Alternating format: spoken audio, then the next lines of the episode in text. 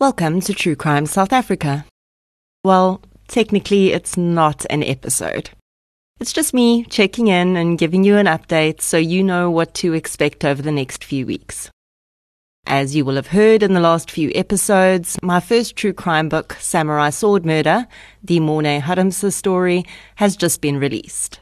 It's currently in most bookstores and available for online purchase too.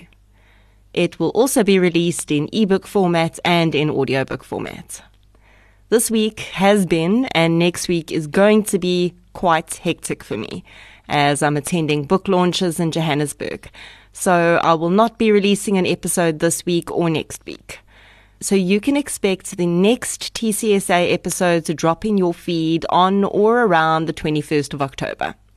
Of course, if you're having withdrawals, there are 20 odd exclusive episodes available on Patreon for just $1 a month, which is about 16 Rand at the moment.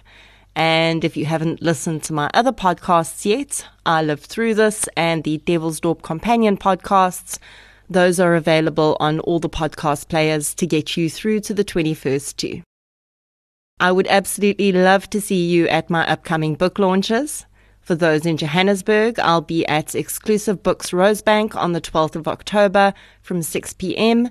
and then at Exclusive Books in Clearwater Mall on the 13th of October, also from 6 p.m. With me on those two days will be the amazing Jana Marx, journalist and author of the Krugersdorp cult killings.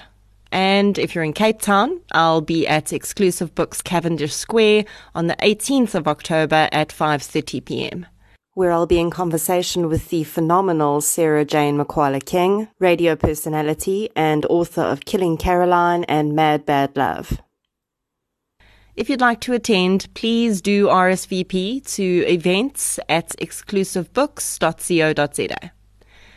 This book really is a dream come true for me, as I've wanted to publish a book since I was about six years old. And of course, the subject matter of this book is really something that's close to my heart. I worked with victim Jacques Pretorius's family on this, and I also delve into a lot of the aspects of the case that I thought needed some exploration.